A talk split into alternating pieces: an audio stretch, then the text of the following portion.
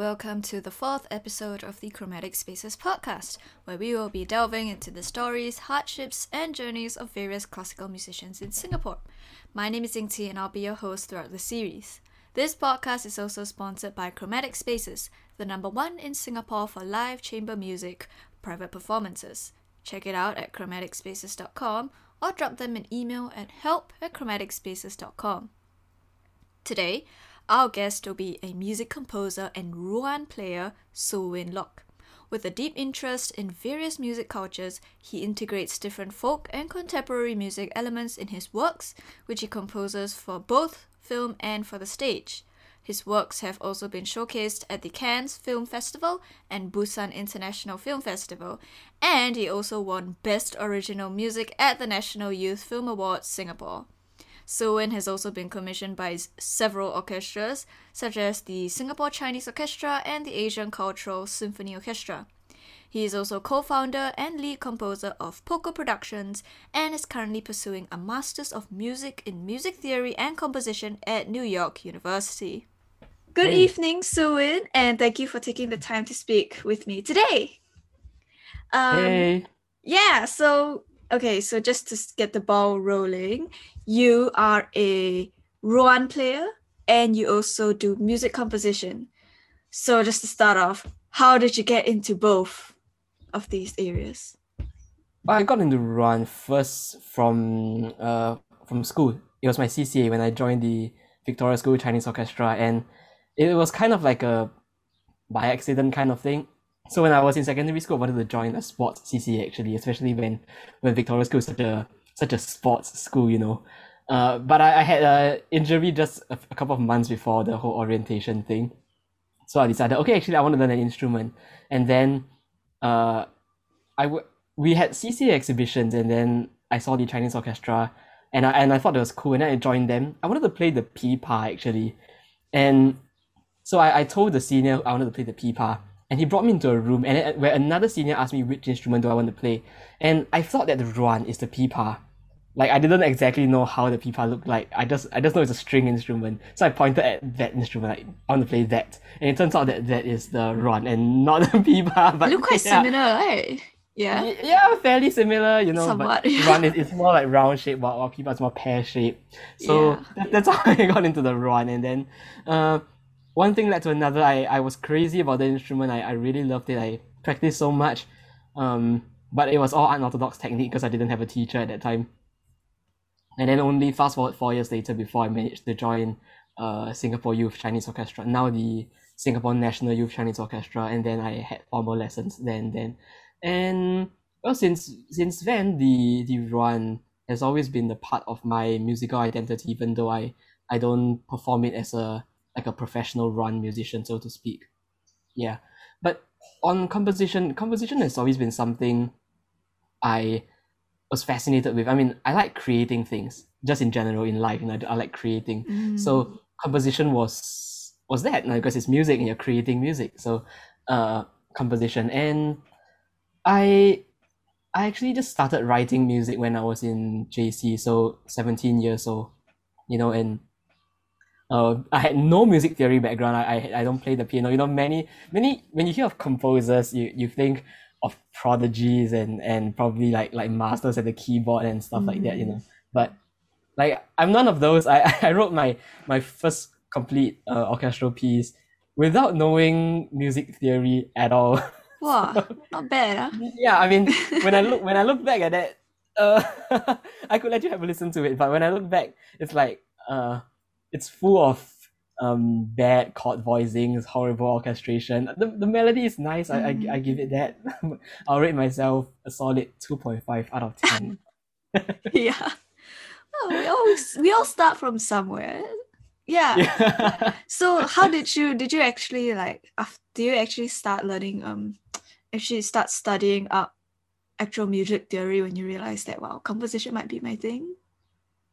Yeah, kind of. Uh, so when I finished JC, finished A levels, and then it was national service time, right? And actually, national national service is a great time because you are pr- practically just just serving, and beyond the time that you serve, you don't have homework to worry about, right? Mm. So it's not school. So I devoted all my time to uh studying music theory at that time. Yeah, I I, I signed up for the ABRSM exam just to you know just to push myself Ooh. to, to do it. And yeah, and that was my my two years national service. I just studied music theory and I was also doing uh some some writing as well. I mean composition. I, I was very lucky because based on that one composition I wrote in JC, which was performed by uh Victoria Junior College Chinese Ooh. Orchestra. The, the conductor was was so supportive. He he he he actually like yeah let the orchestra perform it for the concert when I was in J two. So it meant a lot to me and uh I think that that kind of support really make uh makes a student feel like yeah I, I can write. And then You achieved like even something. though it, it's not like the best yeah even though it's not the best thing it, it it you feel like yeah it's something you know? And but based on that I I I got to know some other uh people in the industry in the industry and they, they came to know that I I I write or rather I attempt to write. And then they started offering me like arrangement jobs you know? So I was doing a lot of arrangements for uh special needs actually especially for special needs uh children Mm. in Pathlight School and in Rainbow Center.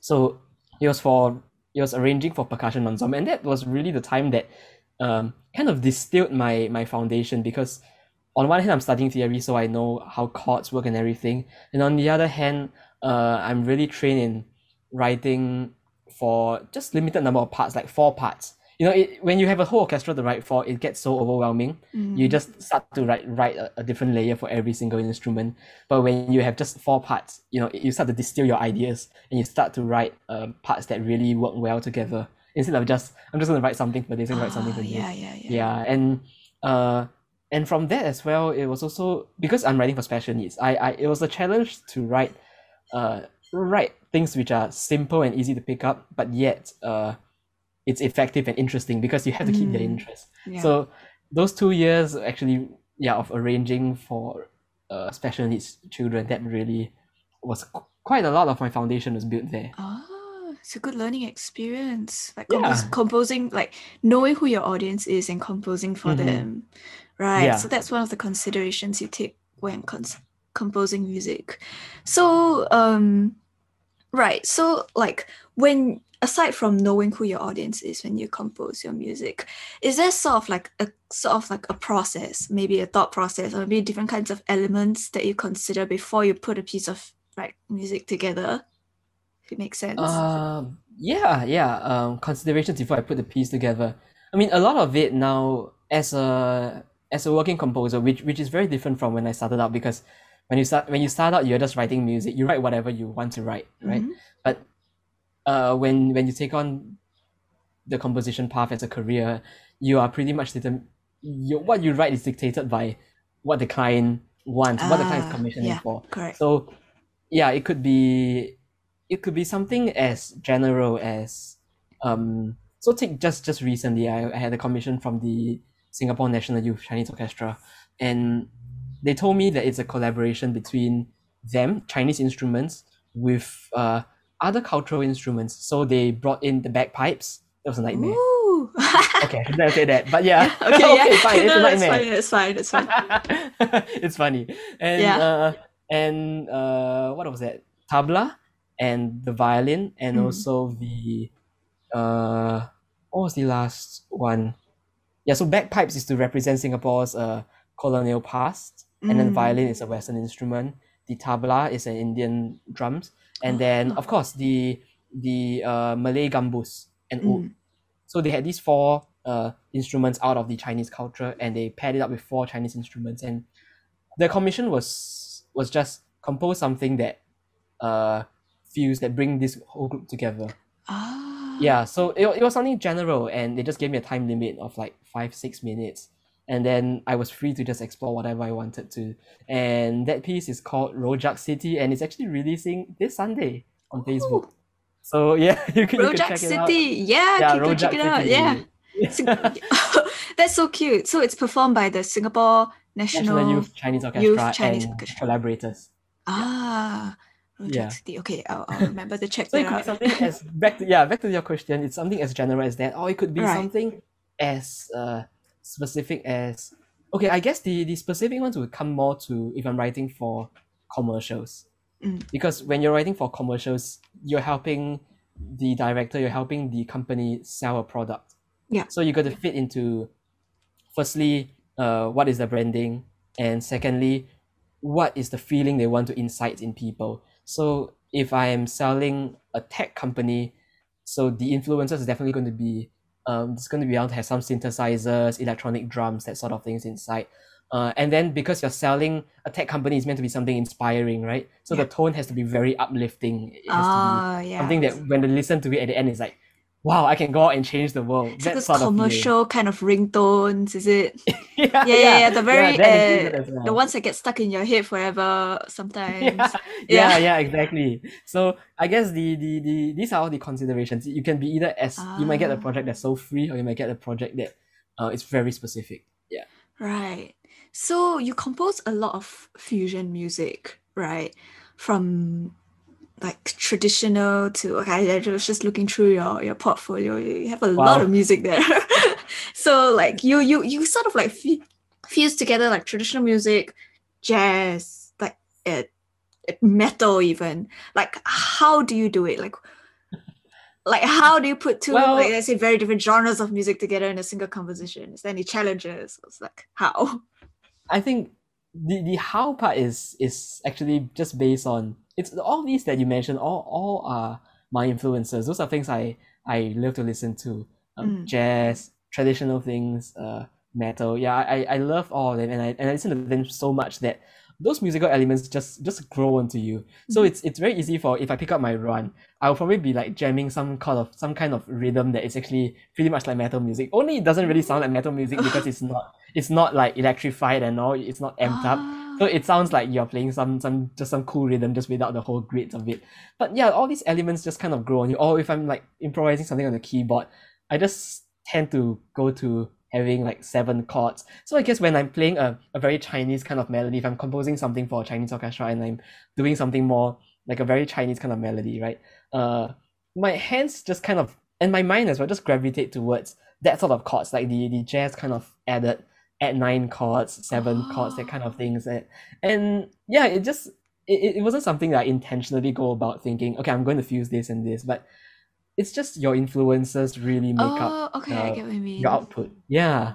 yeah, yeah, yeah. So it's like it's like you listen to so many different kinds of music, right? That the different elements of music just sort of flow into your composition. Like I don't even know how to explain. Yeah, I know what you mean. I get what you mean. but you mean. put it in such a nice way. Everything just flows into the composition. Wow. I- I yeah, should- I now should that I think about someday. it. yeah. So yeah, yeah, it's like really what you listen does shape what you make. Ah, Mhm. I, I would say yes, yeah, definitely.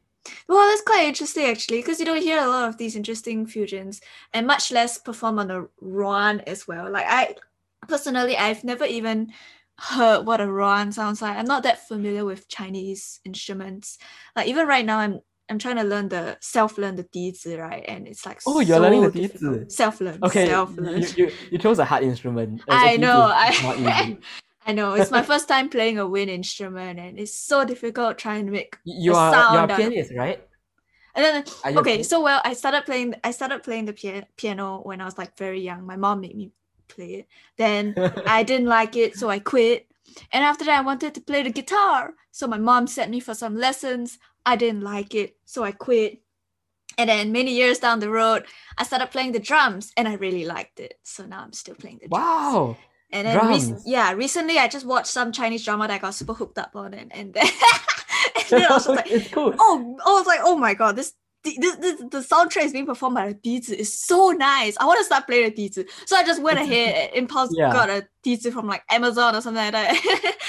Uh, it's a lovely instrument, but lo- you, you pick you pick the hard one. Yeah, I know. so, so, even for for someone who has been writing for Chinese orchestra, sometimes I I still doubt my dizi writing, and I would always be asking my my friends, uh, is this idiomatic? Is this is this doable? Is is this good for you? Is this easy? yeah, Because yeah, there's yeah. just so many things to think about. You know, it's just a piece of bamboo, but it's very yeah. complex. Like it can it's complex. Yeah. it can produce so many like yeah, I would add it's like fluttering melodies, I like to call it.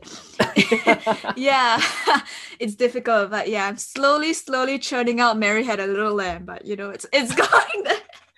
You start with three fingers only, right? Just yeah, yeah, yeah. Three fingers only. Then when it comes to the last three fingers, all six together, right? I can, I just, yeah, it's it's a process. So. Yeah. Okay. So okay, moving on, right? Um. So you compose both for film and stage, correct? Uh-huh. And uh-huh. what would you say like is the key difference between composing for film and for performance? Like Wow. Okay. Yeah, you asked the the the, the right question. It's a big question. Yeah. Many, many differences actually. So maybe let's open with uh, let's let's start with the fun difference. Okay, mm-hmm, when I'm yeah. writing for the stage, when I'm commissioned by an orchestra and ensemble, uh, the composer, you are the boss. The composer mm-hmm. is the boss. You finish the music. You are given a deadline. You finish the music. You deliver your scores conductor gets the scores, orchestra gets the scores, they rehearse it, no questions asked. Okay, maybe some questions asked, and then they perform it, and then everyone's like, wow, okay, so you're the boss because you're the composer. But when it comes to film music, you're not the boss. You, oh. you, it's really a collaborative process, and I, I really love that because, uh, you are now, uh, working under the director oh, and yeah. the producer and mm. sometimes the sound editor as well or music supervisor uh, the director, of course, is the one directing, and the director has the vision. She or he um, knows what is the story she wants to tell and how she wants the story to be told. So in, in film music, your your music is meant to, I would say, your music is the soul of the story. Actually, oh. you you breathe the life into a story. A story can be really really meaningful, but to really give the context or the feeling to people that's in the music it's it's something that yeah. yeah. it's something that visuals alone uh can't convey yeah you know it doesn't stimulate the senses uh the way that music does you know watch uh any film action films or the mm. horror films that we watched together last time which you don't remember yeah. you know right, when the yeah, when the sound is is off yeah i i fully agree like the soundtrack of horror films like they really uh-huh. take the horror to a whole new level. If you watch a yeah. silent horror film, it's not gonna be uh it's not gonna be scary at all. It's the literally yeah, the soundtrack that makes it scary. exactly. It's, it's it's really unnerving and they have their tech composers they have their techniques to to do that. Right. Uh so that's that's the big difference actually. And in in concert music, right, you are really writing for the audience, a live audience. You got to think about uh the whole form of the piece, the journey you take the audience, uh that you that you want to take the audience and uh well I, I also guess you you got to think of how you are managing the emotions the emotional arc of the whole piece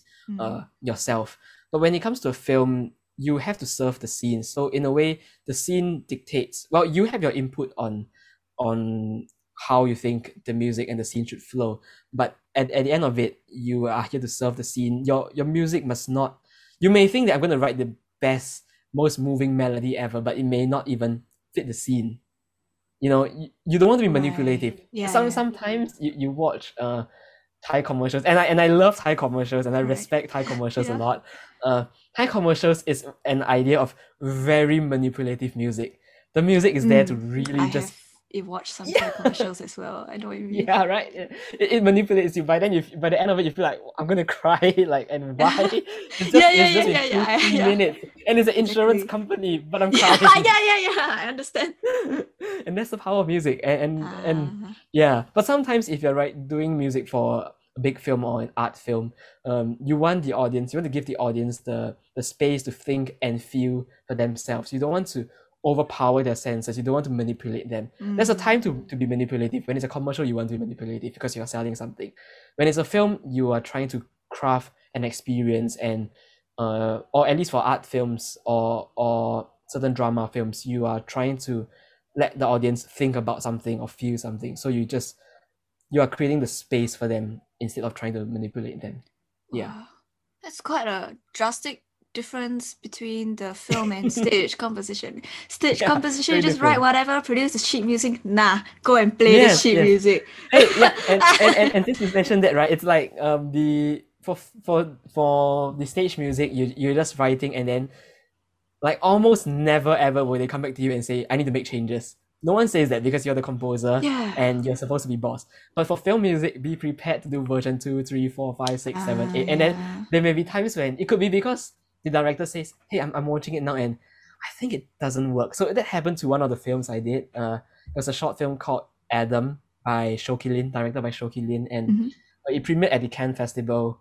And for that, we actually did three whole different versions of the music for that because we I I agreed with him as well. He came back to me and said, "I'm watching it now and I think it doesn't work as well for the story." And I I look at it again after a week later and like, yeah, I think we were too caught up in that one week ago. Now with that distance, I think one week later, I think the music should be something else. And then we did we did that and we had three different versions of music. And then not to mention um when the cuts change, when they subtly cut, like they just shorten the scene or lengthen the scene, your music has to change to fit that as well. Or what if they completely Ah, change yeah. the cut of it? Yeah, and then so you are bound to the project and you yeah, you just have to to to make all the changes Mm-hmm. whenever you need. Yeah. Literally, the sound has to adapt to the visuals. Yes. but then yes.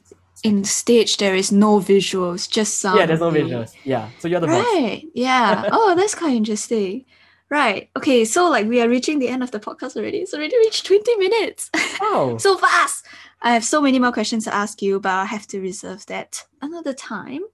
Um, yeah, so that's all the time we have today. So thank you so much again, Suin, for taking the time to talk with me today with your career as a composer. There's just so many considerations that go into comp uh and composing. I don't think 20 minutes is enough really to to really explore everything that you do. But it's really amazing. Like uh, this is the first time I've met like a, a professional music comp composer. Wow. So it's quite cool. It's quite cool. Sounds like a big label. Thank you. I, so Uh, well, it's cool. It's a it's, it's a musician, you know. So I wish you all the best in your career and thank, you. Thank you. Thank you, Ying Qi.